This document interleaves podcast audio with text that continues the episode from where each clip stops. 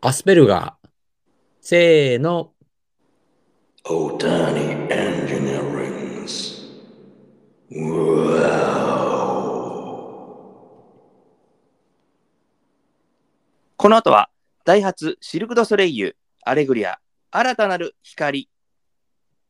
あのテント見たらワクワクしちゃうんだよな。うん One, お金があったら One, 見に two, 行きたい。 three. 確かに。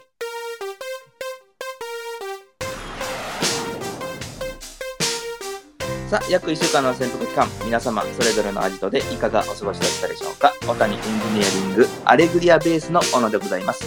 そしてご存知この方、猛獣が出てこないサーカスは絶対に認めない男。小谷エンジニアリングの谷口です。本日も鎌倉と船橋を結んで、二元中継で配信してまいりました。はい。ね、なんか盛りだくさんのオープニングで、なんかいいそうですね、いろいろ、え用物がいっぱい出てきました。えしかもやっぱりもう早速、セクストさんご出演いただいて、あの、そうですね。え我々のタイトルコールというか、言っていただけたということで、非常に満足しており ます。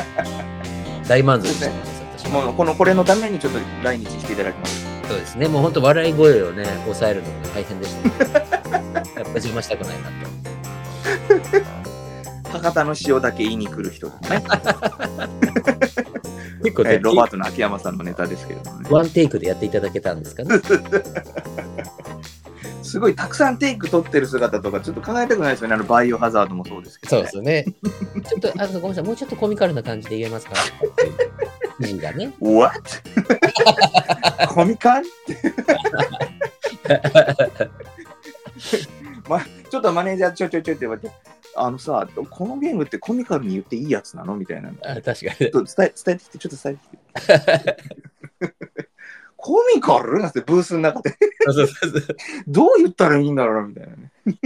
ゲーム内容知ってるやつ、ちょっともう一回読んで。つってで、あの、ま、マネージャー、今度はあの監督さんの方から、うん。こんな感じでって言って耳打ちされてきてはい、マネージャーがウォードさんに、あの、何でしたっけ、えっと、あのフレンドパークの時の本ジャマカの感じで言ってくださいみたい な。あれ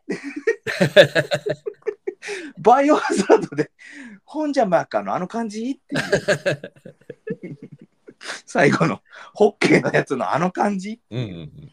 ね、あれもウォードセックスなんですよね。ああ、そうなのうん。え、そうなの最こうほら一番最後に、はいはいあはいのはいはいややるじゃないですか、うんハイパーホッケーを。うんうん。その時に本邪魔かを呼び込む時のあの英語のナレーションも確か。えああ、そうなんだ。あいや、全然そうと思って聞いてなかった。あ、うん。ええすごいできるこうか渋い声でかっこよく英語ぐわーばばばって出てきたら最後に本邪魔かって呼ぶっていう。ええあ、じゃあじゃあ、要望には応えられるんだね。一応ギリギリラインはあるっていう。なんだなんだ。ああ、いや、それはそうすごいいいことし聞きましたね。ねやっぱり。ただその問題はバイオハザードでそれやっていいかどうかっていう。うんうんあでも、我々の時はそれやってほしかったですね。なんかそうですね。ええうんまあまあまあ、でも、はっきりしますから、あアセクストンさんだなっていうのがね、今までの我々の、その、おなんだっけ、プロジェクトのそ中うでではすね。ええそっちでやってくれないと。うん。うんうんうんうんうん。あ、だいぶいい、いいのをいただけたなっていう。そうですね。ちょっとあの使ってってもいいかなっていうところでございます。そうですねあ。ちょっと一回こう、一発本番でやってますので、ええまあ、ちょっと何本か撮ってみていいやつというのでもありかもしれませんけど、あそうそうですね。 まあ、初めてね、あの、71回ですかので、はいはいはい。初めて我々2人で、あの、隣しなかったというか、そうですね、そういえば、もうなんかずっとでしたもんね、えええええ当たり前にね。え外外国の方にやっていただけたのは初めて です。このためだけの来日という。ええ まあ、今日もうはすで、あの、はいね、コーナーで言っとくと、あの、YouTube 年部、あのそうですね話すんで、うん、あのね、あ、あ誰でしたっけあの、北川さん。あジャニーさんと今ね、話されてるんでしょうけれどもね。まあそうです。ね。うんあの、ウォ 谷口さん、まだウォードさんは三つの川のこっち側にいらっしゃいますので。 そうそうそうそう。ええああまあ、シャーマニズムの話になっちゃいましたもんね。まあ、あの声はシャーマン感がありますけれど も、あのまだちょっとこちらにいらっしゃいますか ら、そうなかなでかすちょっね。とそうねで、すね。うん、ちょっと勘違いしたところありました。青森県北部に行かないとちょっと行けできないというので、やっぱりうんうんうんなかなかね。えー、あのあれですね。はい。アレグリア。アレグリアね、あのーこれもそのね、ええ、ええ。お母様と一緒にホテルでご飯食べたあ時そうそうそう。たまたまテントを見たということで。テント見た、あの、うんお大きな、なんでしょうね。あ確かあの、青と黄色の大きなテント。あれがあの CM でやってる、あれじゃ、その、アレグリアじゃないみたいな話をしながら、うんうんう大ん。きい、ああれ見に行ってみたいねっていうのを、あうの、ん話しながら、そのお台場を周遊してたというか、うんうん見てうんうたんですけん。ど、まあ今日、ね、小野さんの方も、アレグリア。アレグリアね。ねもうに、実は2月下旬からやってたらしいんですけどね。はいはいはい。 CM でなんか見なかったよね。いつも毎年のようにやるのにね。うん、あ、あ、本当あれなんか見たやってましたそれから、ほら、私、テレビの録画をしてるので、うん。じ時間感覚ずれてる可能性もありますね。あのあー見てるのが後だったりするんで。はいはいはい。なんかでもやってた記憶かもしれないですうね。ん、んあ、ただね、フジテレビ見てないとダメかもしれない。今ちょっとホームページ見てるんですけど、はいはい。フジテレビ開局65周年事業でやってるみたいなので、ほうほうほう。おそらくフジテレビ以外では CM やってないんだろうんううね。んうん。そううんそうでしょうかでね。しょうね確かに。うんフジテレビの番組なんかなんか見てるかな。 うんか、記あ憶、違うのかな。フジテレビがやってるけど、でも考えてみたら高校野球だったり、朝日新聞だうけんど、うん。 NHK でやってるもんね。はいはい。そうで関す係なね。いのかな、あんまり。うん、いやいやまあス、ポンサーがね、うん、ダイハツだからね、ずっともうね、そうですね。長いことね。うん、ダイハツ、シルク・ド・ソレイユ、なんとかかんとかですもんね。うん、うん、そうそう。いそろうんなあの見た人の話を聞いたことはあるんですけど、うん。うん、やっぱりすごいって言う言いますね。うん。ああう。ん、なんかあの、 まあ、なんてすごい陳腐な、あの、 今。何の食レ話ポに世界一不向きな人の発言みた いな。見てないからね。我々私たち我々は、ね。そうだよねう。ん見てないから褒めようがないもんね、やっぱそんなね。人人の話がすごいっていうのを言う必要あったのかですけど、まあ、すごいと聞いたことがあるよっていう。言あったあ。方がいいよというかね。そうだね。シルク・ド・ソレイユはね、本当に行ってみたいんですよね。うん。うーんあのーフランスのね、えーサーカス団なんですよね。はい。うん。うね。ん。なんかずっと俺スペインっぽかったような気がしたんだけど、実はフランス語だったんですね。うんうんうんさシルク、シフク。だからシフクっていうのはあれですね、あの、えーサーカスって意味ですね。はいはいはいはい。あの、絹ではないです。あ、なるほどね。うんあず全然ずーっと、もう今の今まであの絹だと思ってましたね。いや、俺も昨日まで絹だと思ってたんですけうど、んうんうん。ソレイユってフランス語であの太陽じゃないですうか。んうん、そうですね。だからそうですね、太陽の絹ってなどういう意味なんだろうと思ったら、違いましたね。 うんうんうん、確かに確か太陽サーカス団だったそうです。に。ソレイユは確かにね、なんかあの、横須賀でしたっけあっち、ソレイユの丘とかなんかそんなのありますね、横須賀か葉山かうね。んはい行ったことありますけど、まあ、いいうん大きないい公園で。だからなんとなくソレイユには馴染みがあって、シルクも当然のようにシルクだと思ってましたね。そう、なんかね、ピカピカした、その、サテン織りのい 絹を、そうそうそうそうそう。舘ひろしか柴田恭平がしか着ないようなスーツの、ピッカピカのスーツをね、 サテン。サテン織り、サテン。べっちん織りのね、うん。 習ったワード全部言っていこうみたいな。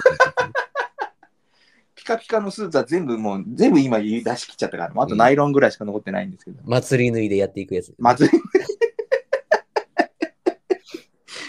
もう、もう家庭科は打ち止めですね。打ち止めですな。もうこれ以上出ないですね。え見たいですよね。ちょっとね、あの、うんそんなに人からすごい勧められたでもないけど、やっぱり見たい、見たいですね。そうサそーうカそうス興味あるなっていう。おそらく私、サーカス好きなんだろうと思うんですけどね、はいはい。あのキグレサーカスを小さい頃連れてかれてから、もううんずっといろいろ行きたいんだけど、やっぱり結構、サーカス小屋を建てられるところが少ないじゃないですか、うんご近所って、かん首都圏はね。はい。そうすると、なんか、えらい偏僻なところにだったりするでしょ、サーカス小屋が。うんうんそこは違憲っていう、ね。良好っていうところにしか来なかったから、お台場なんてのはいいですよね。うん。うん。おいい、行きたいなと思うんいいですよねね。あの、宇野さん、あれ、なんだっけな。えっ、と、ディズニーランドのはい。隣とかになんかありませんでしたっけあれ。あれもシルク・ドゥ・ソレイユ違うなんか、サーカスやってませんでしたっけサーカス そうなんですか。 うん。あの、舞浜のああ、あたりにほうほうほあるのってあれ何でしたっけう。そうなんですか。なんか浜松町のあたりにある、あれは違いますからね。あれは劇団四季ですからね。うんうんうん。あれじゃ、なあく、てそれね、それは行ったことありますね。あ、そっちはある。うう。ん。へえ。なんかまたね、そういうのあるんだったらいいですけどね。うん、うディズニん。ーランドってことは、だから、いわゆる、あれですね、マイハワなわけですね。うん、前浜にね、なんかそういえば、シルク・ドゥ・スレイユっていうと、そこがす、なんか、なんか誰かが言ってたような、そのディズニー好きな人が、 Z、 Z でしたっけなんか、 ZED、Z。はいはいなんか、あれ、セクストンさんに言ってもらいたいようなワード ですね。ね。ねあ、でも、そ、それがある、 Z はね、でももう10年以上前にもう閉鎖されちゃってんじゃないそうそう、だいぶ昔に、うん。なんかあのーディズニー行って、そっちも見て、なんかすごい楽しめるよねって言ってた人がいたなっていうのをちょっと記憶してはいはいはいはい。すごいね。じゃあディズニーリゾート内にあったんだね、だからね。な、ないにあるのか。なんかね、あったんだっそて、そのシルク・ドゥ・ソレイユ・シはアタいはー東京っていう、今、舞浜アンフィシアタうーというん、う、そのディズニーリゾート内にあるうんうん劇場でやっていうんうん。く。ああ、そうか、そうか。うーん。もうまやっあ、ぱサーカスだからね、かなり独特な劇場になるよね。なんか、そうっすよね他で使いにくそうですよね。うん、使いにくそう。そんな天井めちゃめちゃ高いみたいなね。そうそう。だから、あの、テントね、張ってやるっていう方が、その、まあ、ぽいよね、やっぱねね。、ぽい、あの、うんまあジプシーじゃないですけど、そうそうそうそう。ねあの、あれですよ。もう、もう、これ、この公演はもう見れないんだな、みたいな感じがいいんですよね、あ、感じがいい。ううんん。ああ、もう終わってるんだ、みたいな。あのそ、う雑技団いなくなっちゃったんだ、みたいなね。そうそうそうそう。あの、あのまた跡地に行った時に、その、あの、このそう、そう。ここ荒涼とした荒漠とした大地がね、うん。またね、いいですよこう、教習を誘うんです。まあ、また見たいなって、いつ来るのかな、次みたいなね。ね。うんうんううんん。そうそうそうそう。ね、それ本い当いにです。恐ろしいぐらい来なかったりしますからね。また10年後、つって。うん。もうメンバーほぼ変わってるでしょうね。メンバーほぼ変わってるし、おそらくあの髪の毛ももうほぼ白くなってますよね、そう なってもうシルク・ドゥ・ソレイユになって ますよね。シルクドソレイユ。グレイヘアソレイユになってるもんね。意味違うっちゅうのっていう 話。うん引っ張りすぎちゃった、本あるいはハゲクドソレイユになってるかもしれない当に。 日本語になっちゃ ってる。まあまあ、あんまりでやると、なんかどっかの教会がまた怒ってくるかもしれないあ。そうですね。やっぱりねまあ怒られてなんぼですけどね、我々なんて。まあそうです。まあ、怒られるぐらいになりたいもんでござやいりまたす。いもんねそうそうそう。怒る価値があると思われてるだけでもありがたいわあけりがたいですね。それはもうお怒りこもっともって言いますけれどもね、やっぱりうんね申し訳ないってね。えお金は払いませんけど、謝るだけなら謝えうん、る。いくらでもできますから。はい。ね我々、口から先に割れておりますもんで すから、やっぱりね。いやいやいや、確かに。うんやっぱり、シルク・ドゥ・ソレイユはあれですもんね。あの、猛獣がね、出てこないですよね。ああ、そうそうそうう。うんん。まあ、谷口さんはもう冒頭でも言いました通り、猛獣以外を認めないという。うんうん、やっぱあのあ中国でしたっけニュースになってたのあのライオンが逃げ出したみたい な。2頭こねの、この配信ね、必ず何がしかが逃げ出しますけれどもね。うん。 結構逃げ出すんですよね。まあ、しょうがないけどね、やっぱ猛獣飼ってんだからね。そうですねう。ん。うやっん、ぱりサーカスイコール猛獣みたいなとこありますけど、それをなしで、あれだけこう引きつけるっていうのは、やっぱり、こう、すごいんでしょうね。すごいですよ。よね。なんかちょっと美を感じますね。そういう意味で言うと。うなんんなんていうか、人間が織りなすうん。うん。その超人的な。そうだよね。だだからかその見、て見てないからあれですけどね。うん。出し物だけじゃなくて、そのストーリー性があるっていうのもあるらしいですねう。んうんうん。なるほど。うんこう、すごい鍛えられた肉体でこんな危ないことやれるぜっていうだけじゃなくって、うんうん、全体にストーリーがあるっていうのがはいいいですね、はいはいやっぱね。うんだから、だからそのミュージカルとかオペラとかみたいのを見ているような感じで、うんこう、アクションが楽しめるという、うんうんまあいいんでしょうけれども。そうですね。もちろん、あの、席によって金額違うんでしょうけど、大体おいくらぐらいなんでしょうね。ちょっと今確認しております。ちょっとお待ちくださいね。うんうんうん。えっ、とですね、まあお金があればと言ったのに理由があるわけなんですけれども、はいはい。 A 席ですね、まあ、おそらくちょっとこう遠いのかなとかね、うんうん見にくいのかなという席、大人で、えー土日祝日7800円でございます。おー、高いなぁおーっとで楽しもう、しっかり楽しもうって SS 席ね、はい。大人1人、うん1万3800円でございます。うん。まあ、ちょっとあで も、その最初の7000いくらからすると、あ、でもまあ、それぐらいか、あ、でもダメなんですけど、うんそれぐらいかっていう、そのまあ上がり方ではある。その SS 席に向かって上がった感では、ちょっとまあ割安感はありますけどそうもそうですね。その絶対的な金額として高いですよね。そうやっそうですねぱ。りねうねん我々のそのお財布からはなかなか出しにくいぐらいのにくいな。一人で見に行くならね、いいけど、つまんないでしょうしそうですね。一人で行っても。もう大人2人で2万 ,8 2万8000円ですかね。うん。子供の SS 席9800円だそうです。うんだから5万近くなりますね、家族そう4です人で行きますね。ね。うんお金があったら行きたいですけど。お金があったら行きたい。でもやっぱり、どうせ見るならね、遠くで、こうなんか、すごい、そうそうこそう豆粒みたいなサーそうカそうスそう見るんだったら、まあ、もう、ドアップで見たいですよね。う。ね、もう6000、5、6000払うぐらいだったら、まあもうここまで来たらって思うかもしれなそい。うそうそうそううんそう、ね。なりますよね。うんえちなみに、そのトートバッグとかですね、はいえーフォトブックとかついてる SS 駅オリジナル特典付きになりますとですね、大人子供関係なくですね、うん一人2万2000円でございます。ああ、うおんー。ってね8万8000円ですね、家族4人で行くとね。うん。なんていうか、価格設定絶妙というか、あれですね。 ああ、それはないわっていうところじゃない。うんななんだその何がついてくるかっていうのもうん確認しつつ、ちょっと選びたくなる。うん気楽にはとそもそもいけないですね。あの最低限からして。そうですね、やっぱりね、うん7800円からっていうのは、やっぱりプロ野球とかもそのぐらいですけど、はいはい。どっち見に行くっていうね、うんう。ん、悩む人もいるかもしれないですね、やっぱねそうですね。うんもうなんならそれだったらディズニーランドそれこそ、あのもなっちゃうんですう、うよ。ん、行こうかそうな。なりますよね。うんディズニーランドも8000円切るぐらいですもんね、ワンデーパスね。そうですね。なんか土日とかだとなんかだいぶ高くなりまあしたそようなんねで。すか。うなんかねん9000円ぐらいします、大人。ああ、じゃあちょっとそれと比べるぐらいの感じになりますよね。うん。でも結局、ディズニーの場合は、まあ、まあ、お土産とお昼ご飯代以外は、まあ、確かに確パかワンデーパスでなんとかなっちゃうわけですもんね。に。うん。でもこれ、アレグリアだけ見ないじゃないですか。やっぱお台場行ったらお台場でお食事をしてですよ。そうですね。やっぱりお買い物をしてね。うん。で、観覧車なくなっちゃったけど、いろんなところを回ってですよ。うん。結局、なんか、どっちも同じぐらいになりそうな感じのね。そうですうね。ん SS の普通の席だったらね。うん。うんまあ、やっぱり、絶妙なね、フランス人の絶妙ですね。絶妙な価格設定がね、うん。いいですよね。まあ、それだけ楽しませてもらえるんうん。でしょでしょうう。ね。ね。うんうん。いいと思いますけど。うん。あとですね、うんあのーアメリカ、どこだっつったかな、ちょっと待ってくださいね。はいはいはい。なあなんかニュース。ニュースがありましてですね、えーアメリカのね、テネシー州ハリマンという町でですね、うんうん。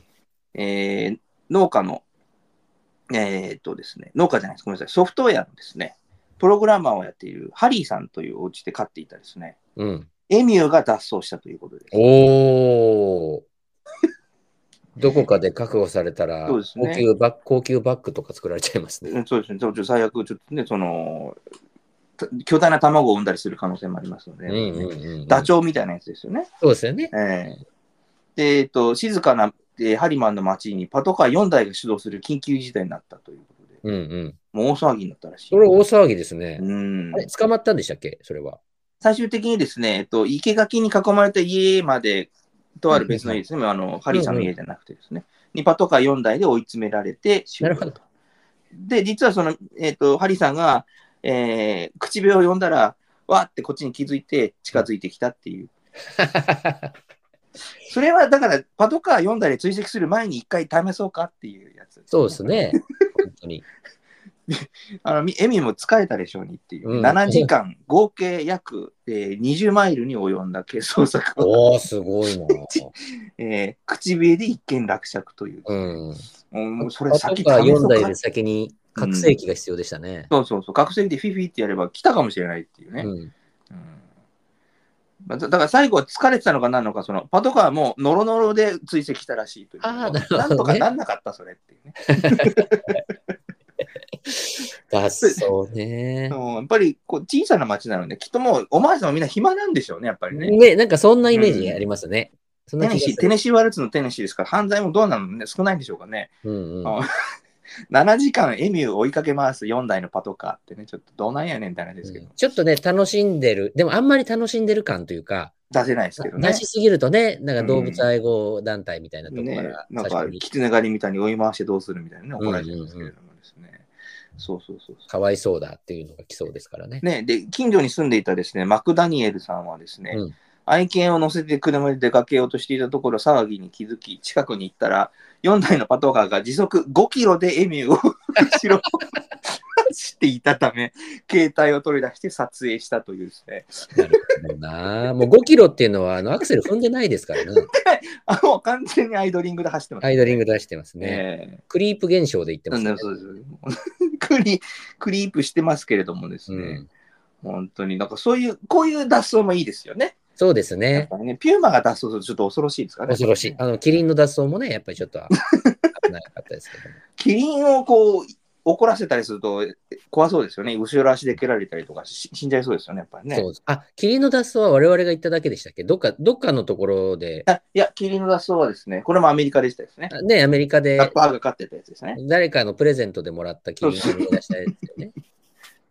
あ、じゃあじゃあキリンをあげようと思ったけど、あそうもそらうい手我々が、いや、キリンはちょっとって言って、代わりにバイソンを送ったってあ話。そうそうそうそう。ね。我々が勝手に言ったやつでしたよね、キリンは ね。キリンは、そう、キリンはあげようと思ったけど、やめたやつですね。うん、勝手にね。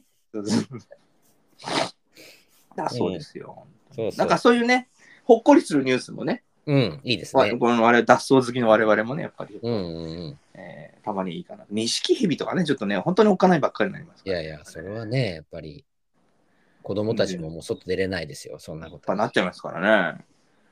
それこそ本当にあのパンク町屋さん出てきちゃいますから ね。うん。ね、次のムツゴロウさん。次世代を担う次世代のね。次のムツゴロウさんがね、うん出てきちゃいますけど。まあ、ちょっとね、あの、ほっこりとするたまにはね、そうです脱 ね。走ニュースということで。いや、いいです、いいです。やっぱりそういうこともお伝えしたいなと思そうって。ですね。えーもうちょっとね、お伝えいたしましたけれども。はい。まあ、あとあれですか。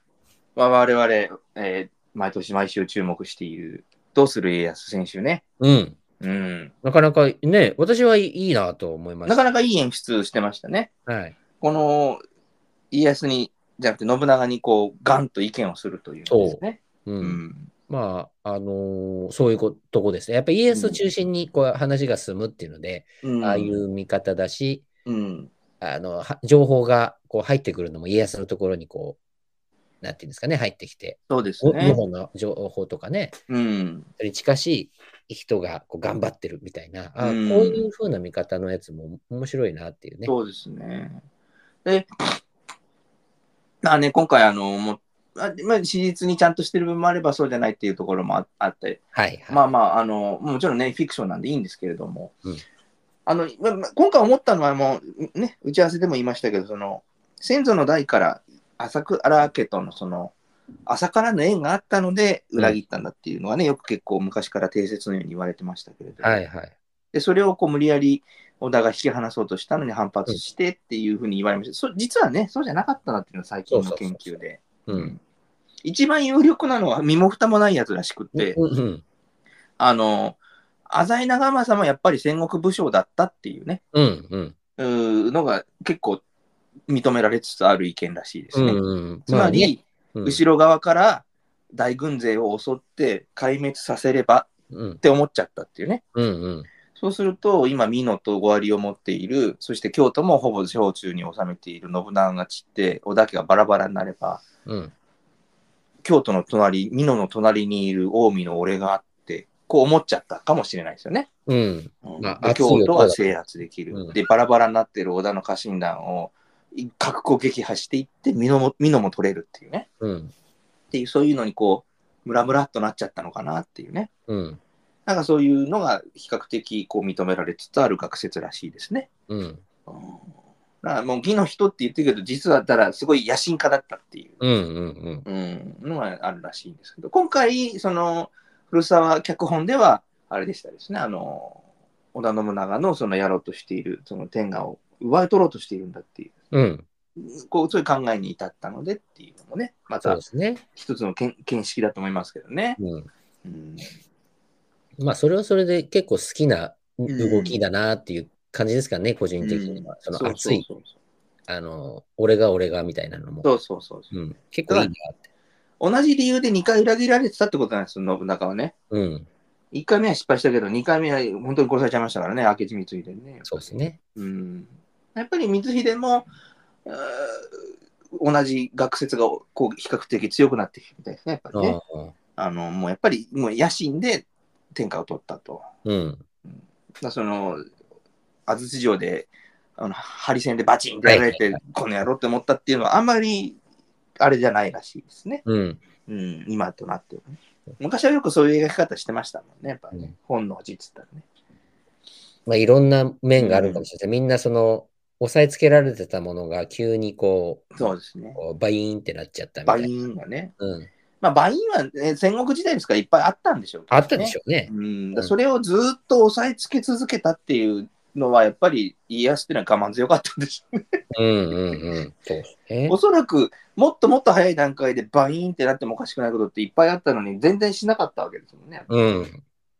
なんか我慢強い人だったのかなっていうね。まあ、前回はね、あの直接、まあ、ちょっと切れた風でやってましたけどね。うん。あれ、だって結局自分の家来の命も危険にさらすことになるから逃げようって言ってる部分もあるから、まあ、うんうん。なんかこう、サクセスストーリーの中ではこう、前回ちょっと転機になるっていうかね、うん。いつもこう信長の前ではヘラヘラしていた家康が、ついにちゃんと自分の意見を言ったっていう、うんうんうんんなんかこう、天気になる第14回だったのかなってね、そうですね。思いましたね。面白かった。まあ、今週、あ、今日ですね。うん、かなり期待して、期待してます。うん。うんあのね、あの北川景子ちゃんね、どうなのかって言ってもね、心配でしょうがないですけど、そうですね。なんなら私があ小谷城に助けに行ってもいいぐらいなんですけれども、うん。あ、もう一個、ちょっとあるんですけど、その、はいはいどうする家康で。えあのーなんだろう。室剛さんがやって てあはいあの、いいですね、あの下品さが。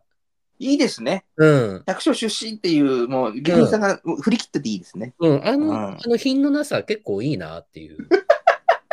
あれ、室さんにしかできないですね。うん、結構、うん、なんだろう、なんでしょうね。なんかうまい、あうの、まいね。うまいからやっぱりこうイラッとしますよね。うんうんなんかやっぱうまいんだな、この人と思って。うんあのそれですごくあの前回、もう一つよいいなと思ったところです。で、またあの目がギョロッとしてるじゃないですか。うんうん。だから、その、目かっぴられて威嚇するときなんかのあの、はいはいこう凄みも上手ですよね、やっぱそうね。ですね、うまい。あうん顔、顔芸がうまいというか、あれですうね。んあえ結構いいなと思って、前回。そうそうそうそう。うん。あの、お前さんのために言うとるんだがや、っていう時の、あの、グワっていう威嚇が、うん、あああ、いいなって思いましたね、やっぱね。ううんある意味、交渉上手というか、あれですよね。あの場ですぐ、ああいうふうに。悪い噂を言いふらしてやるっていうう。んうんうんうん。はい、でも、一人でしんがりやったら、おそらく悪い噂言いふらす前に、いや、負けちゃいますけどね。そうですね。うん。なあのしんがりの軍勢はおそらく秀吉が指揮を取ったというよりは一つのあの備えの中の一人だったっていうそうのの方があれらしいですね。ああ、そうかそうか。えーメインは池田勝政っていう、まあ、あの織田不代の家臣ですけれども、うんうん。とあと、えー当時まだ織田の家来ではなかった明智光秀のこの、え2つの将将が率いていた中の一人だったっていう、うんねうん。うんだから中間管理職だったんじゃないかって言われてます。そういうことですうね。んでおおそらく家康もその池田軍と明智軍に守られながらうん。逃げたんじゃないかと、おそらく一緒にしんがりはしてないんじゃないかっていうらしいですけど、ほうほうほうほうう。んまあ、とにかく織田を逃がすためにっていうね、そうですね。ああ、死んだーっていうねそ、うそうそうそう。 おか、おかーって、言ってた言ってた。うんすごいシーンでしたけど、すごいし、あれ聞こえちゃってるよっていうぐらいでかい声でしたもんね。絶対信長に聞こえてた。あれ聞こえるぐらいですね。ありがとうございますからの音が。聞こえるように言ってるよね、あれね聞こえる。なんてひどいことしてくれたんだっていうね。うん。要はしんがりを任されるっていうのは普通の武家だからもう先祖代々の武家からしたらうん。超名誉のあることなのでうんうん。もう本当にあんな見ぐ見苦しいことはしないと思うんですよね。うん。やっぱり百姓の出でもう生き抜いて勝ち抜いてこそって思ってる人たちだからこそああいう言葉が出たというかね。そうですね。うん、面白かったですね。本当にああのシーンだけでしたね、やっぱり。持ってっちゃいましたね。そうですね。なんかね、あの、期待しちゃいますね、この作品もね。うん最後だからそのね本能寺の後あのかねがガチンコで戦いはしないけれども小牧長久手の戦いでこう睨み合いがずっと続くわけじゃないですか、うんうんそれそこでどういうふうに交渉をしてねうん、最後こう家康を心中させていくのかっていうのちょっと楽しみですよね、そうですね。お前クズじゃないっていうそこからいかに心中させていくかというのはちょっと楽しみですけどね、そうですね。少なくとも今はただのクズなんですけど ちょっと楽しみですけどうんね、うんうん。ちょっと今日は2コーナーでございますので、はい、そうですね。えそろそろちょっと行ってみまー、ししょょううか。はいははいい、。そうですね。えーと、じゃあ、コーナーいきます。はい。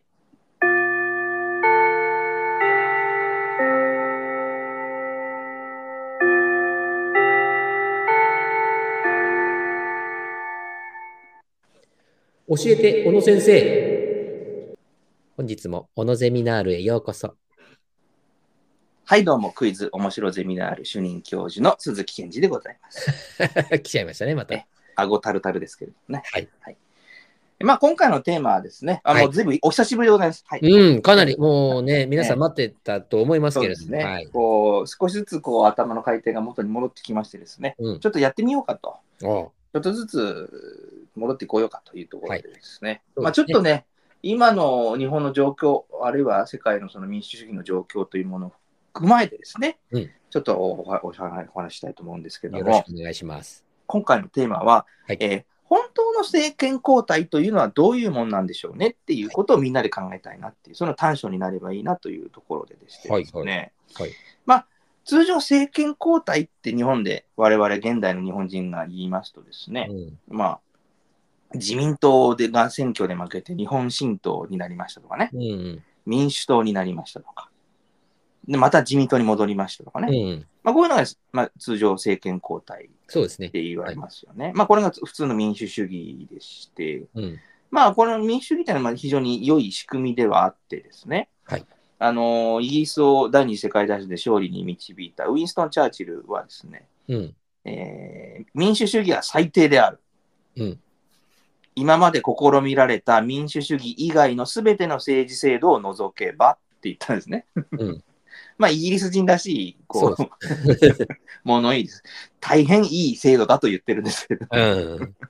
肉っぽいですね。うんで、もちろん彼自身がね、民主主義という選挙で勝ってせん総理大臣になってますから、もういいも悪いもいいに決まっていいって言わざるを得ないんですけれども。うん、まあ、民主主義のね、最もこの素晴らしい点っていうのは、どういうところとだと、谷口さん、どういうふうに思いますかいいところ、えうんーこううん、まあ、他の制度とち違っていいっていうところがあるとすれば、どんなうんうんうんっていう感じでまあその言うと独裁制みたいなのとは違って、そのみんなで決めるみたいな、平たく言うと、うんうんうんそんなイメージがそうですね。ありますね。うんまつまりこう、より民意が政治に反映されやすくなったっていはうい。ことですよね。王様が一人で勝手に決めるよりも、うんこう国民がこうしたいっていう、こう国民の意意向がね、うんうん。政治に反映されやすくなったっていうのがね、これ非常にあると思うんですけれどもですね、うん実はですね、うんうんあうん。一部もうあの民主主義の素晴らしい点の中でも最もいいもん大事大切な部分っていうのはですねはい。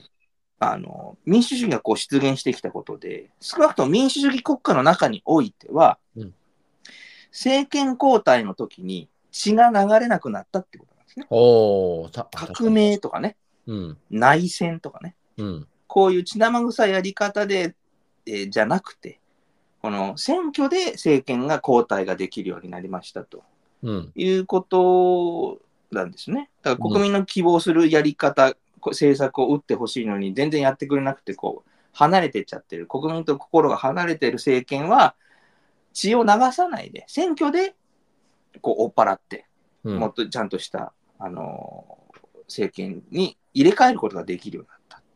確かにそうですね。うんうん。まあね、当然、あの内戦内乱って言いますと、その革命っていうね、フランス革命とかね、うん。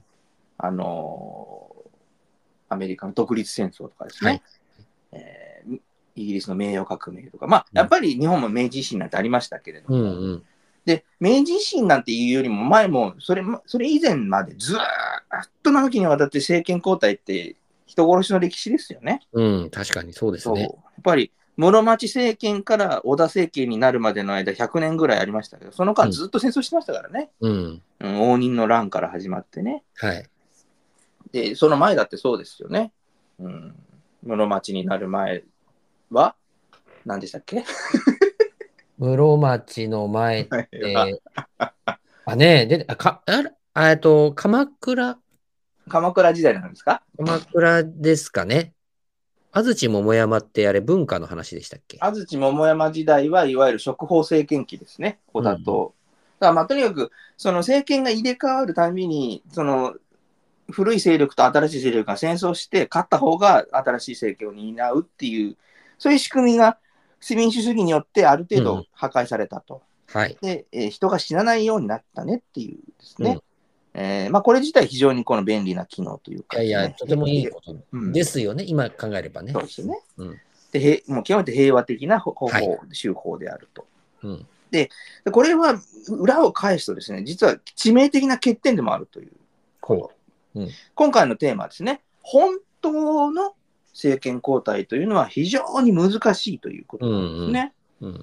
えーななこれなんでかって言いますとですね、はいはい。政権のこの表向きの部分、うんつまりその政治家の皆さんっていうのは選挙でガシャンと入れ替えることができるんですけれども、実際政治の根幹を担っているっていうのは誰かって言ったら実際には日本世界中の民主主義国家全部そうですけれども、うん民主主義国家に関わらずですね、うん数多くの国ではほとんどが官僚なんですね。うんうんうん。政策立案する人たち、官僚が、うー政治の根幹を担ってるよということですよね。はい。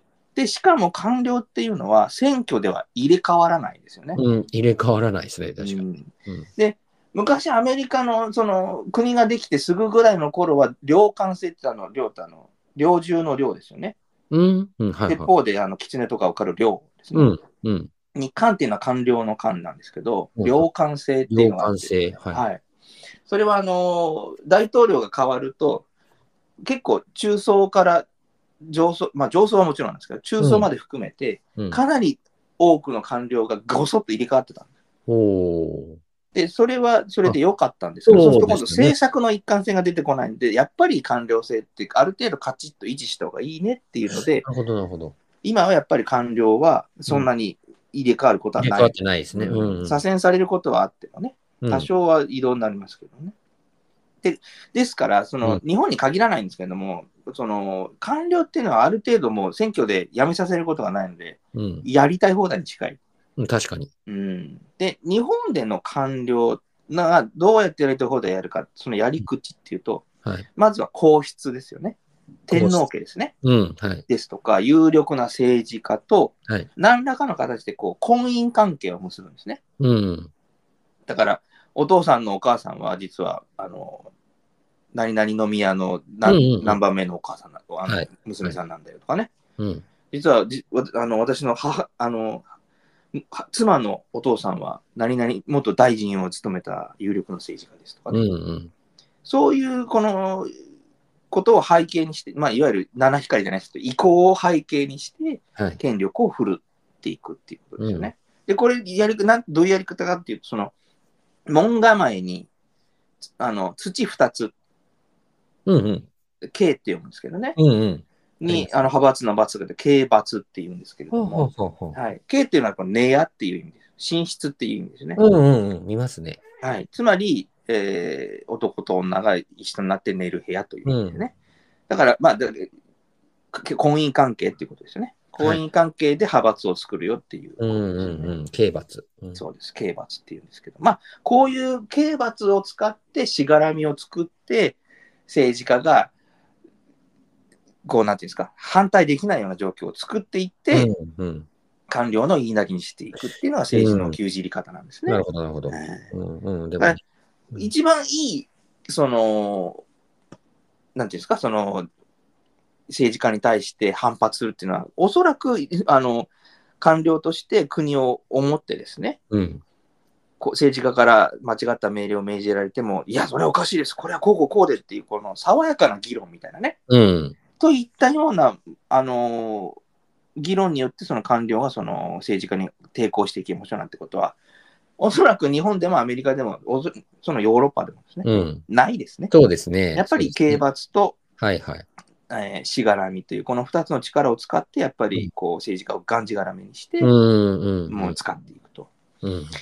だから、選挙でいくら政権を担う政治家の皆さんが入れ替わったとしても、はい。官僚が入れ替わった後の政治家まで一緒にがんじがらめにしちゃいますから、うん。政策自体は全然変わらない。政政権が変わったところで、何も国を思うことにはならないということなんですよね。なるほどですね。これは、かなり、ね。もうそう、あのーみんながが小学校とか、もう早い子だと幼稚園から習うでしょ、民主主義っていうのは素晴らしい制度で、と選挙に行って投票すれば何かが変わるんだって言いますけど、うん実際には何も変わらないんです。変えようがないわけ。うん官僚は選挙で落ちないからね。うんうん。うんこれはあれですね。ちょっと目から鱗と言いますか。かなり考えさせられますね。うんかといって変えるっていうのもね。あの、難しいんです。で、うん。例えばその前から私が言ってる通り、その、えっと、その、なんていうんですか、日本の財政をね、はい。あ立て直すには国債発行が必要だとかっていうことで、まあ大体経済が分かってる人っていうのは、もうその国債が発行することと、その日本の財政が傾くっていうことは全く別個の問題だっていうことが、うんうんみんな分かってるし、おそらく財務省の皆さんもみんな分かってるんですけども、うんやれない、やらない。うん。なぜかというと財務省っていうのはあの財政を緊縮化させるのが目的でと存在している省省庁なので、やっうんうん。ぱりあの政治家がまずは経済を立て直すために国債発行しようって言ったって、せいうんあの官僚はこう言うんですね、これは鹿ではございません、馬でございますって、こういうことですよね。うん、で政治家もそれに従わざるを得ないから、うんましてや、本当に目の前にあるのが鹿なのか馬なのかもわからないやつらが政治家やってますから、うん。全然舐められてしまう。そうすると官僚に依存しないと政策作れなくなっちゃうんで、なおさらもう従わざるを得なくなっちゃうわけですよ。うん。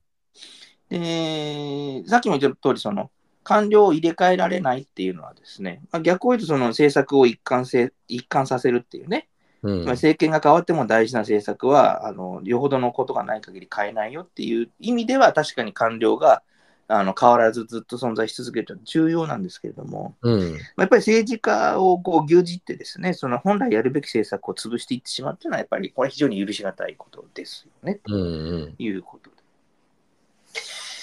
えじゃあ、どうしましょうってことそうなんでねね。どうしましょうですね、先生ね。いや、まあまあ、うんうん考えたいですね。その方、ままあ、どんなやり方をやるにしても、合法であればですね、はい公務員さんだからクビにはできないわけですうん、ね。うん、はい。うんじゃあ永久に変わりませんよねって話。でも永久はないんですよ、結局。なんでかって言ったら、おそらく今の政策をずっと続けたら日本は200年持たないので、うん、まあ永久はないですよね。日本が潰れたら永久に政策を続けることはできないので。うん、うーん。だつまり、ん今回ちょっとね、何が言いたいかっていうと、まあ民主主義だからといって、えー盲目的に完全無欠だと思って、投票以外何もしなくていいよっていうことにはならないよねっていうこそうと。ですうね。んうん、もっと考えなくちゃいけないこといっぱいあるね。国民一人一人がね、うん、政治家がじゃなくて、うん。我々がってこと。で、官僚の首をどうやってすげ替えたらいいでしょうねっていうことも考えなくちゃいけないわけです、ね。そうですね。うん少なくとも政治家がこうしろって言ったことを嫌です。どうしてもやらせるって言うんだったら、私はああなたのお父さんのお母さんに言ってとかって、もううんそうなっちゃったら、もう本当におしまいなわけですうよね、ん、うん。うんで、日本ってさっき今回私がこう話にした本当の政権交代が最後に起こったのはいつでしょうって言ったらおそらく、うん江戸幕府が始まった時ですね。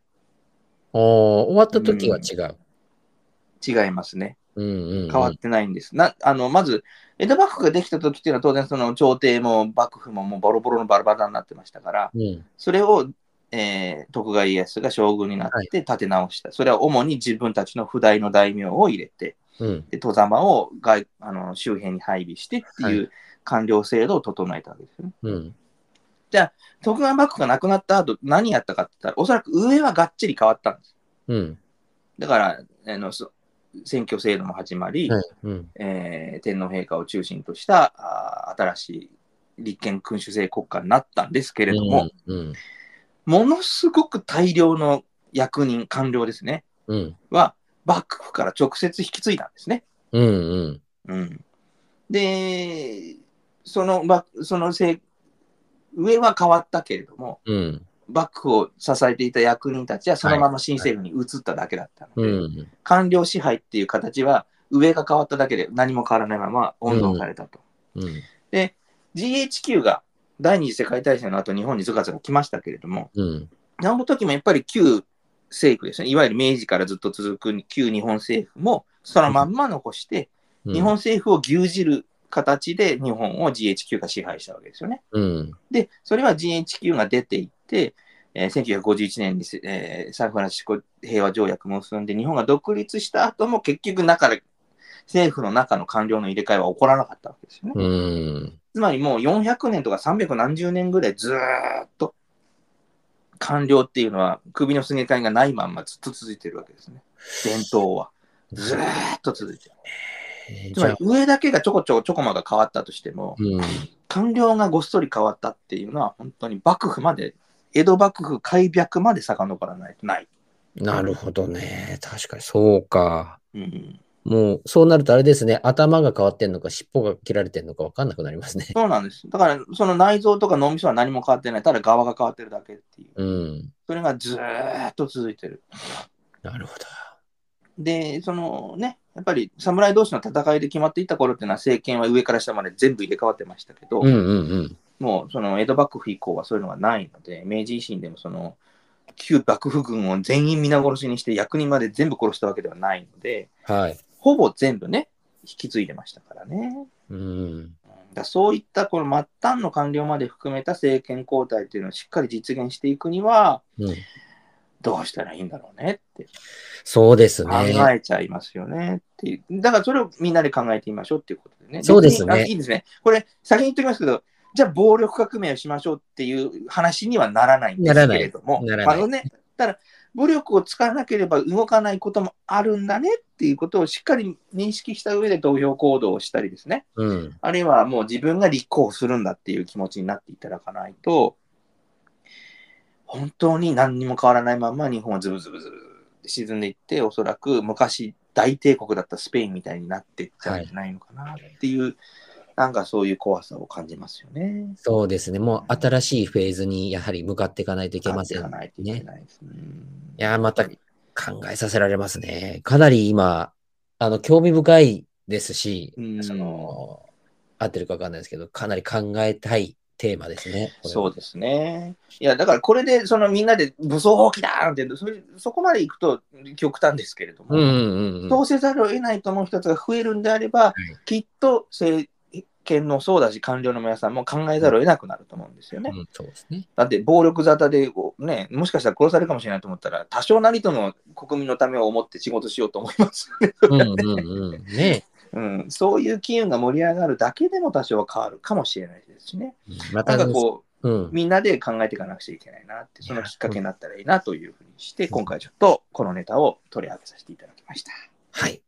ありがとうございます。小野先生、あのね、これをきっかけにということですのうで、ん、え、本日も先生、どうもありがとうございました。ありがとうございました。いや、ぜひともね、ちょっと引き続き、今日はこのことを考えながら、あの、枕につきたいなと思 う。そうですね。ええあの、ダメですよ。あの、ジャンヌ・ダルクみたいに、引きないでくださいね。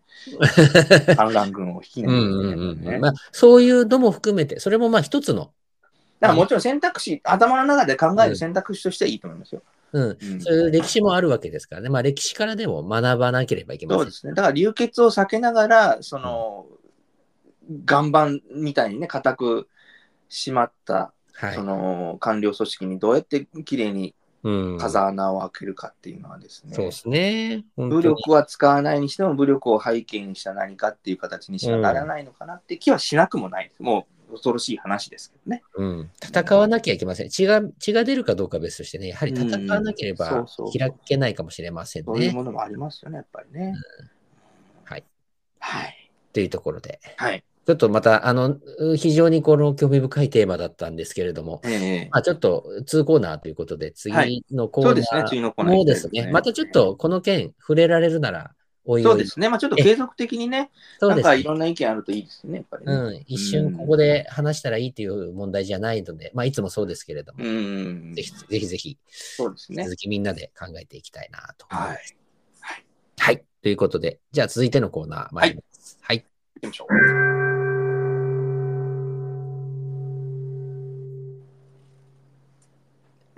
ゆう中年部。小谷世代の道楽、お悩み、その他いろいろ。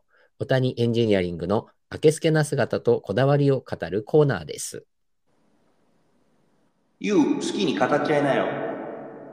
はいまあちょっと来ていただいたところで悪いんですけど、ちょっと最後のこだわりを語るコーナーですってなってた のは、どういう、ちょっとね、いつものこう雰囲気と変えようかなと思っ あて、ーやっぱりこう、脅威してきましたね。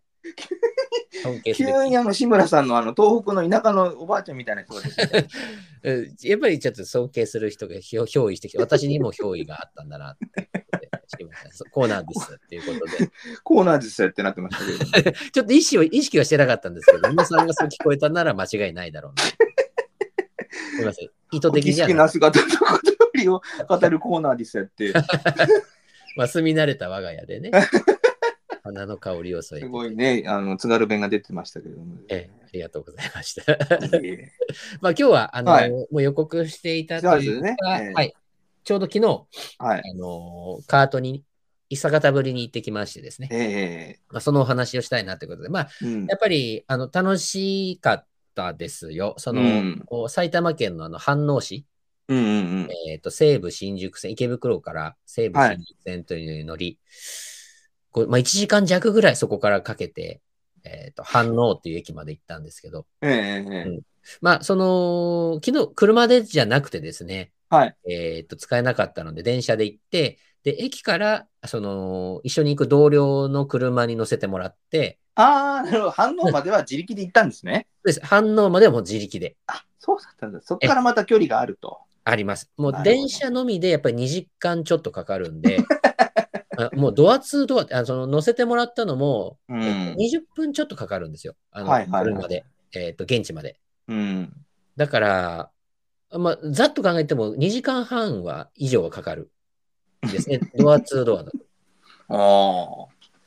すごい遠いですよね、やっぱり、ね。長旅でしたけど、コースはすごく面白かったですね。あーフォーミュランド、ホームラーランノド。ーというね。ラーですよね。えー、とこ行きまして、えー、と、今までその平塚だとうか、ん。あとは新東京サーキット、東京ってついてるけど、どちばですけども、あの、千葉だとか、まあ、あとは、まあ、千葉港のうん。ありましたよねとこ。ろで、はい、まあ、これで4回目になるんですけど、そのうん埼玉のうん。反応にある、そのラー反応というラー反応。サーキットね、は行って、ただまあコースとしては結構面白かったですね。そい。の、うん起。伏があるコースであえっと、これは起伏があるんですね。そうなんでです、そうなんです。大体そのうん平坦なところに、す。うんあ。のーまあ、作りますね。あの、普通にこう、あんまり傾斜がないというか。うん。ですけど、今回のところは、その、上り下りが結構明確になっていて、おお。えっ、と、まあ、山の、山あいにあるコースなんですけども、それをうんうんうんうん利用したような形でできている、うんえーところなんですけど、うん、あの、なんでしょうね、コーナリングとかそういうのも、割と面白く作ってて、なんて言うんでしょうね、こうスピードを乗せるのが難しいなって、うんうんうんなんかプロっぽいこと言ってますけど、 なんでしょう、そういうことではなくて、なんか、ええなんか面白みを感じるコースだったなと、なんかあー大きくないっていうんですかね。うん。うん。まあ、なおかつ、そのストレートからずっとそのアクセル開けて、まあ、全開っていうんですかね、そうずっと行ってると、はいはい。下りなので、うん。スピード結構出るんですよ。おー。だから、スリルも結構あったというか、はいはいはいはい。あのーちょっとビビって抜いちゃうと、 かえって危ないっていうかですね。はいはいはいはだから、その辺も割と疲労感もあって、い。うん。なんかスポーツしたなっていう感じうんうんうんのもあるんですけど、あ一応もう一つあって、うん。もう一つが、その、昨日1時間で、えっ、と、どれぐらいですかね、10人ぐらい集まって、はいはいはい。一応2人1組のチームうん。で、うん。カートをだから5台借りて、うん。同じカートをこう、なんでしょうかね、交代で乗るという、そのレースをやったんですよね。耐久みたい耐久な。レース、そうですね。もうまさにはいは今、いはい耐久レースと言いたかったんですうけんど、う小んう野ん。さんが言ってくれた、その耐久レースをやるんですけど、一人当たりが、うん。えっ、と、まあ、持ち時間20分ということで、はいはいはい。ずーっと回るんですけど、うん。めちゃくちゃ疲れたっていう。まあ、だ起伏あると、あの、あれもありますからね。首の負担もありますからね、やっぱりそねう。そうなんです、そうなんです。もう、うんまあ、左右にも振られるし、結構そうなんですよ。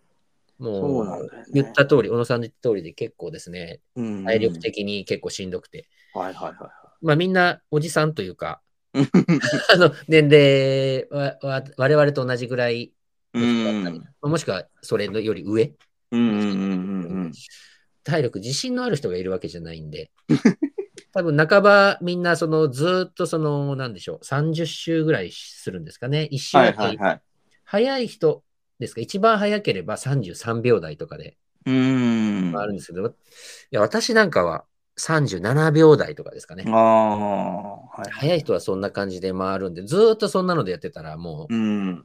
プロでもなくてしんどいので、 まあみんなその、おのおの30周ぐらいする中で、どっかではこう休むというか、ぬ抜いてるところはあって、ああ、なるほどね。事故起こしてもうん。いませんでね、うん。っていう感じでしたけど、まあ結構疲れましたねっていうのが、まあ、そのあー耐久レースなので、うん、あのスポーどツしたなあれ、結構、盛況だったんですね、そしたらね、人数ね、そんだけ集まってる。そう、ねそうなんですよ。ねもうへー今回は結構多くて、まあ、大体、その、4月、5月んとか2回ぐらいやったりするみたいなんですけど、はいはいはいはい。去年もその2回参加してて、うん。そこはなんていうか、その、レースっていうんですかね、こう耐久レースだとか、ええ順位を競うというか、うん。そういう感じでやってて、ただのこう練習走行みたいな、そういうんじゃないので、うん。うん、あ、のー、1位、2位の人たちには、あと、まあ、賞金という、商品みたいなものがこう、うんあるようなええ感じで、こ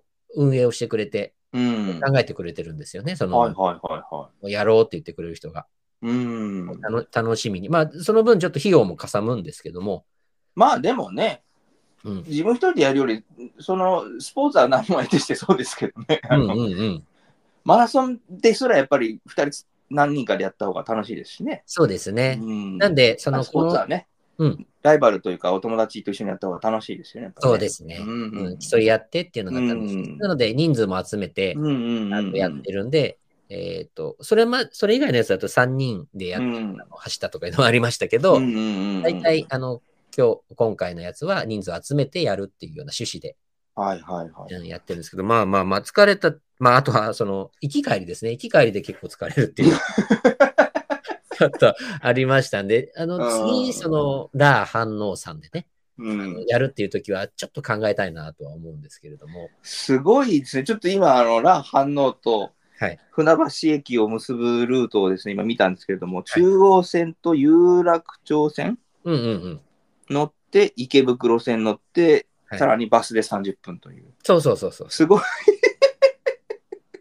すごいですね、これは。うん。そこからの耐久レースっていうこあとでね。ーもう、耐久レースしてから耐久レースしてる感じですもんね。これねあの車で行ってもしんどかったと思いますね。そのね結構大変で疲れて、着いて、スポーツして、また疲れた体で運転して帰るのもしんどかったかもなこ。う、しんどかったかもしれないですね。逆に電車でよかったっていうぐらそうい。かもしれないですね。ちょっうんと途中、まあ、寝ようと思えば寝れたっていうか、うんうん休憩うんでうん。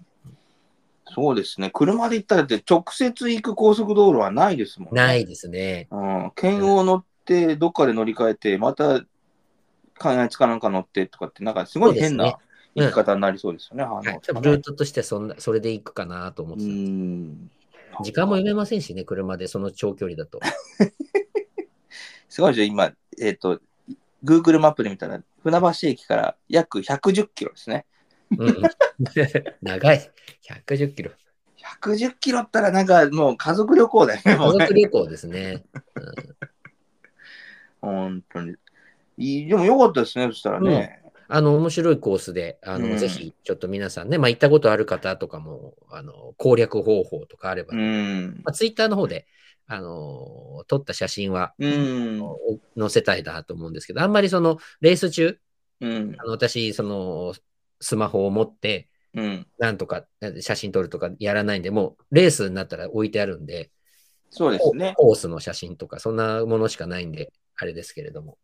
だから、リスナーの方から GoPro のプレゼントをいただく分には別に構わない。あぜひぜひぜひ。はい。もはういあと、まあ、うその動画を撮ってる方2名ほどいますんで、はいはいはい。そちらの動画がアップされ次第、あのそそうですねのうちのリンクもね、うちんょっと貼らせてもらおうかなとは思ってますけど。 だから、例えばその、谷口さんのご近所の商店とかの皆さん、うん商店街とかに行ってですね、は何々酒店とかですね、はいあの、えっと、何々バレエ教室とかっていう、うんうんこう、わーっと書いた、うんあの、レーシングスーツ着ていただいてもいいですよ ね。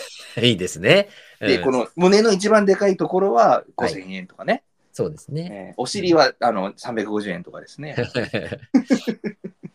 もうちの親子をケツで踏むんじゃないみたいになります、自分のカードないんで、そこには貼れませんけど ね。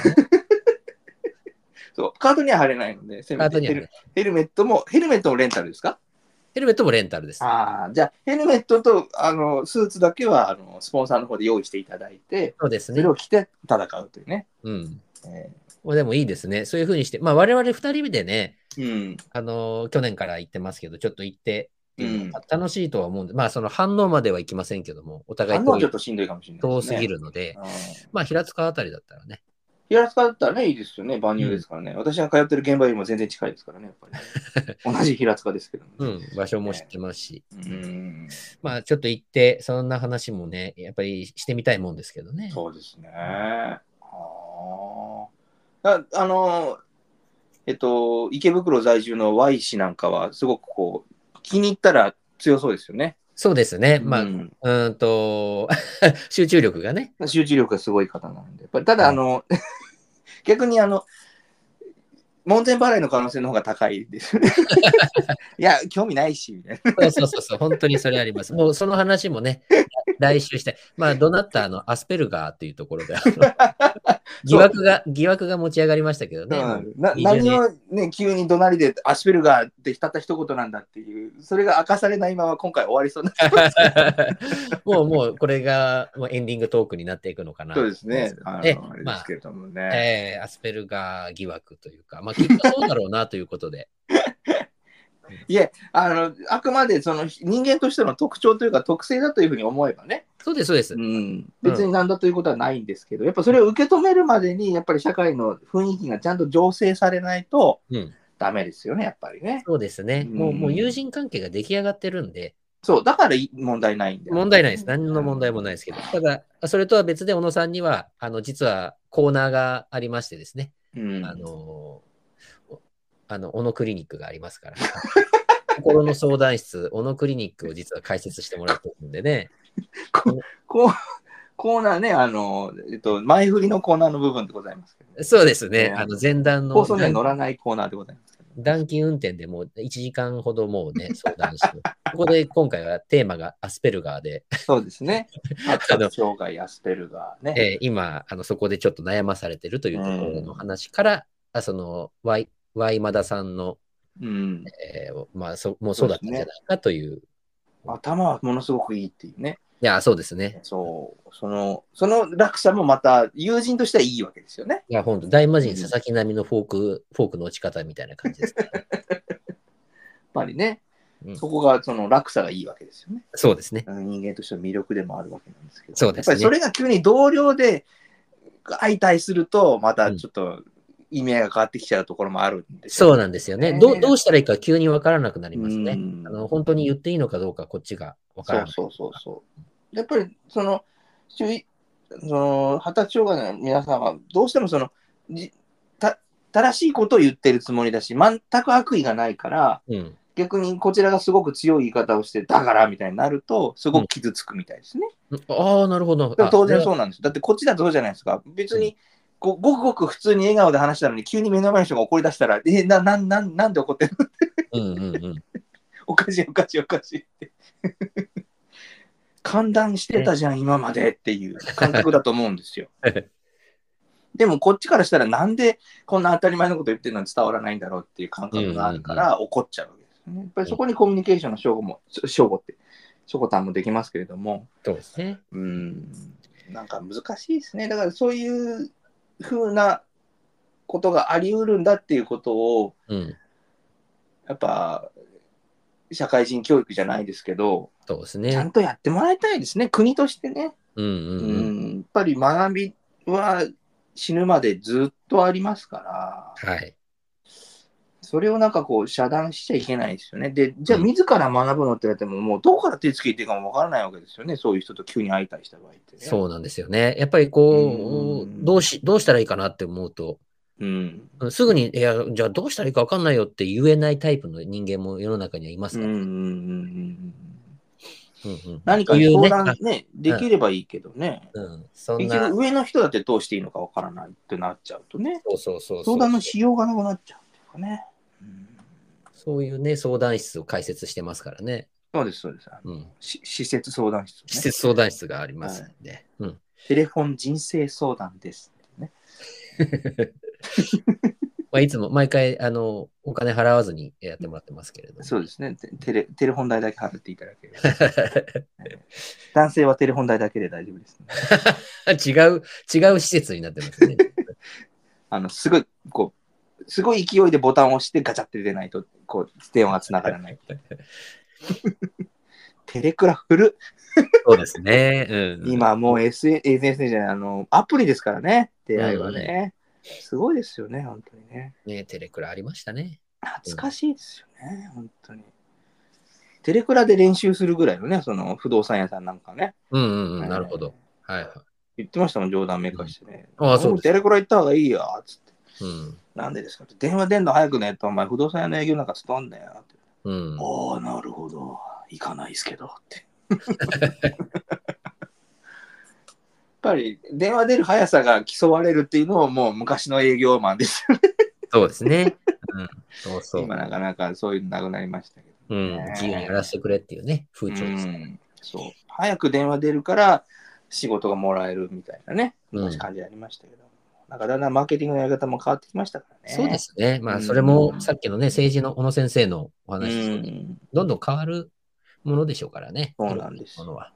やっぱりね、総理大臣が一党革命なんて言ってた時代もありましたから、うん。 えー IT って読んでよっていうのもありましたからね、やっぱね。うん Wi-Fi もね、Wi-Fi って言ってた り。いいし、 もはや Bluetooth は読めませんみたいなのね。そうそうそうそう。ブルー、何これ、トースって読むのみたいなね、 まあいいや、もう。青い歯って言います。青い、青い歯ってうん。そうですよね。うん、クリアクリーンで磨いても歯は青くなりませんみたいな。なりませんからねやっぱりね。大変ですまあまあ、そんなような形で。ねまあ、ちょっと楽しませてもらったんですけれども、ええね、また、そのカートがどうっていうのもそうですけど、小小野さんとね、あのーその運転というか車のうん、に関わることっていうのは、まあ我々好きですから、車の運転好きですからね。ねえ、またこのコーナーですとか、うんあの私のね、こまあ、車をおいおい、ちょっと変えたいな、買いたいなと。そうですね、もうこれはもう、その、小谷エンジニアリングの和王としてのその全面サポートをしましてるわけうんです。うんうえんうん、うん。車検を取得するという、えー情報を得てですね、う一ん、旦サスペンドになっておりますけれどもですね。そう。あ、でもこの話、昨日、そういえば、うあん。の新情報を得はまいしたはい。ね。えっ、と、一緒に行ったど、まあ、同僚の友人も一緒に昨日参加していえて、ええっ、と、その人、車が好きなんですよ。ああ、なるほど、なるほで、車好きで割と、その新車を購入しては、ど。うん。あまた次は新しい新車を購入するんですけど、うんうんうん今はそれを飯能駅から乗せていいただいて、うんではいはい。トヨタのあのアルファードを乗ってたんですけど、ええいいですね。でまあ、あ、のな中はもちろん見たんですけど、内装もすごいんですよ。うん。あ、のまあ、あのテレビというか、ほうほうあほうのほう。それもついてるし、あのリクライニングというか、あうのん。オットマンみたいな感じでうん。なってるし、えっ、と、なんだろうな、まあ、とにかく多分上上位版というんですかね、ただのあアルフあ、ァードだけじゃなくて、上級グレードだった。上級グレード、あうんエグゼクティブなんとかみたいなのかもしれないんですけど、そこまではちょっと聞いてないですけど、うん見る限り、あの確実に高いやつ。はいはいはい。、で、えっ、と、前の車もうん。なんかとてもいい。うん。でえー一回車検通して5年でうん。たらしいんですよ。だから新車を買った方がいいですよっていう勧めを昨日受けて、うんちょっと無理していいのを買った方が、うん。あのーまあ、今、まだこの時期での話ですけど、うん。いい値段で売れると。うん。うん。うん。だから前回、えー前回アルファードだったか、あのーまあ、もうちょっといいのだったかわかんない。450万で買ったらしいんですよ。うん。で、450万で買って、えっと、5年目で売った時に420万で売れたらしいんで、おー。だから30万円で5年ぐらい乗ってるってういー。うんことだと、あの、かなりいい買い物だったんじゃないのかなってういう。ん、なるほどね。中古車で売ったとき高い車だとそ、それができるんですよね。そうですね。う。うんでアルファードなんか高いですもんね。ハイエース、カローラってそうそうそうそう高いですからね。だからまあその車が欲しいかどうかはそもそもなんですけど、もし乗りたいんだとしたら、やっぱりいい車を買った方が、いいい値段で。売れるっていう。なるほどね。うん。だから中途半端にそうですね。っていうふうにすると、やっぱりそこも下がっちゃうので、うんうんううん。うんん。っていでう。逆にし知る人と知るような車みたいな感じに近いかもわかんないですね。そうだでかすねら。、買いたいっていう人が、その値段で買いたいっていう人がいるさえ、車さえ乗ってりゃいいわけですもんね。そうですね。うんんでそういう車って事故った時の査定もすごく大きいんですよね。ああ、そうそう。うん、だそから、れはうんもう全損した時なんかはおそらく400、まあ、丸々とかね、うん。 420万とかで出ちゃったりすると、もううん次の車買えちゃいますもんね、やっぱりね。そうですね。うん。だからほら、ご存知、そのね、み私もミニ乗ってましたけど、あのね、事故でバラぐちゃぐちゃになっちゃいましたけどね。うんうんうん、えらい額になりましたよ、やっぱり。ね、今私が買った時より余分にもらいましたからね。ああ、やそうっぱりだから、その、ある程度市場が安定してる車種はいいですよね、やっぱりうんね。うん古くても売れちゃうっていうのもあるんでしょうけど。まあでも、当然、一番下がらないのはもう妥当でしょうね。やっぱそうりで、すアねルファードなんかは5年以内に売っちゃうんだったらね、もうほとんど下がらないかもしれないですよね。うんきっと、だから売れ筋の車が自分も欲しくて、うんあ。と買うんだとしたら、ちょっと無理していい車を買って、うんうんうんで、まあ、あの、相密っていうか、うん。いろいろ見積もりした中で一番良さそうな条件のところに売れば、うんまあ、おそんな、その金額分、うん。なんていうんですよ、まあ、なんだかいい、結構得するかもねという話。うんうんうんうんね、下取りみたいにもうね、すごく安くか叩かれるようなところ行かないでね、うん。自前のネットワークで売っちゃうようなあのビッグモーターみたいなところ持っていけば、だいぶ高く売れるかもしれない、ああ、そうです。ね。ううんん。あんなん自分で売っちゃいますからね。うんうん。で、一定期間過ぎたらもうオークション出しちゃうとかって言いましたからね。なるほほど、なるほどね。うね。ん。やっぱ持ってんですよね。そう、だから田中さんもそれに乗るのもいいんじゃないですかそうですね。うんむしろそのおミニバンっていうんですかね。うんミ。ニバンタイプには乗りたいので、うんなんか今買えるぐらいの額のよりも、うんただまあ元手がないですけどね。本当ちょっと無理してって、いや、無理できないっていう。あ、その方は現金で買っておられるわけですね。そうだと、ああ、でもどうなんでしょうね。それっ例てえばどうそのローンでうんうんすごい金利の低いローンにして、うん。例えば最終的にいくらでまで支払ったのが5年の状態で、でそこでバンと売るとかって言ったうら、んうん、なんかそれすら差額が出そうな感じだよね。やっぱねなるほどね。うん、ああ、だとしたら別に買えるのか。そうですよね、多分、うんローンを、例えば10年ローンとかにしといて5年で売ればさ、うんうん。なんか残った分は返した上でみたいになりそうですよね。残債金はそ払うそうっそうて。うんううんん、うんうん。確かに。なんかそれもできそうなね、うん。ありまちすょっとそれは考える余地がありそうですね。ね。なんか、ちょっと俺もそういうの詳しくないんですけども。うんうん。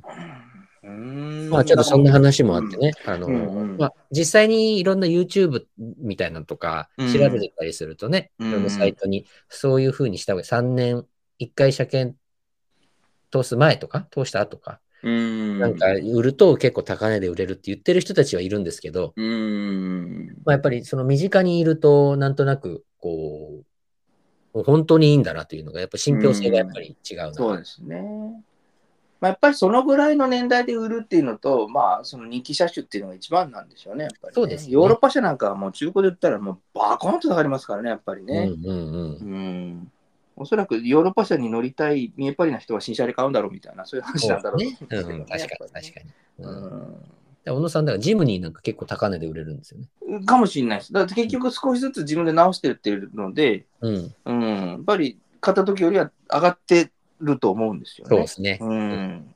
まあ、あれの場合はもう本当にあの、なんでしょう、中島清之助さんのあのツボみたいなもんな んで、ふそのね、古くてあの年代のジムニーがいいっていう人は結構一定数いるので、やっぱり、うんまあ、エンジンさえ回ればボロッボロでも50万出しますみたいな人がうんゴロゴロいますからね、やっぱり。うん。うんあと自分で直すからいいですみたいな。だから俺と同じ趣味の人がいるそうたくさそんういそまう。すからね。うんうん。好きな人いますからう。ん、そうそうそう。だから本当に中古車屋さんに売るよりもヤフオクで出した方が高く売れるとか、ねああ、確かに。うん、そういう人が見てますからね。うんうん。苦にならない人はそういう方がね、よりいいかもしれないです。そうそうそうそう中古車屋さんで、中古車屋さんがの趣味で直したジムニーよりも、うん。ボロボロでも自分で買って自分の趣味で直したいとかね。そうですね。そういう人は安く買えるかもしれませんしね、やっぱりね。うんニニーズが合えば一番いいっていうかね。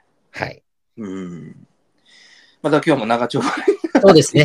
すいませんでしたね。いやいやいや、本当にこんねな、話ももあうったよかったですね。ラー、ラーハンの、ラーハンの。あれですね、エジプトの太陽神であるラーハン。 そうですね。え太陽にまつわる、ソレイユに始まり、ラーに終わるー、と終いう。わるっていいですね、太陽から太陽で。いいですね、なんか、日いずるところの天使な感じでしたね、今日ね。確かに確かに。 まあそこには東証大権現も関わってくるんでしょそうですね、やっぱり。ああ、いいですね。いろいろ照らしてくれましたですね、今日はね。えーいや太陽の子なんてのもありましたけれどもですうね。んあありますね。日吉もね、いいですね。懐かしいですね、ち日ょっと吉なあんてね、の全く意意図してないけど、あの一貫性のあるあのそうでしたね、今回はね。回ということテで、ーマはね。太陽ということでね、はい。あれですね、市原悦子さん にね、秀吉の方の市原はい悦子さん、秀吉の方のね、ホッカーで。うそうんですね。大谷、あ、大仁田淳さんも出てましたけど。出てましたね。はいいつかコロクで出てまマジ しっすかまさかつゆくてね。 はい、もうちょっと、これもね、懐かしいので、また、あの、別途機会を設けて語り合いたいと思いた。まあそうですね。また、あの、アカデミーアワーズで、あ の、誰か取り上げてもいいですしね。す。そうですね、あの大間どころじゃな、はいいかもしれないですね。いいですね。ちょっとやってうんみたいかもわかんないですうんうんいいですね大間どころは面白いかもしれない。うん、まあね、もう、 市原悦子さんが強すぎちゃいます強けどすぎますけども、まあ、ちょっといろいろ考えてみたいですねちょ。っとね、いいかもしれないですね。うんまあ、歴代、こうもう亡くなられてる女優さんも含めてっていうのもなんか面白いかもしれませんうね。ん。えーぜひちょっとやってみたいと思います。またちょっと近々企画考えましょうですかね。はいはいじゃあ、さすがにね、もうよろしいですかね。はい立ちましたのでね。それでは次回お目にかかるまで、和をない週間をお過ごしください。さよなら。さよならバ Oh. イ。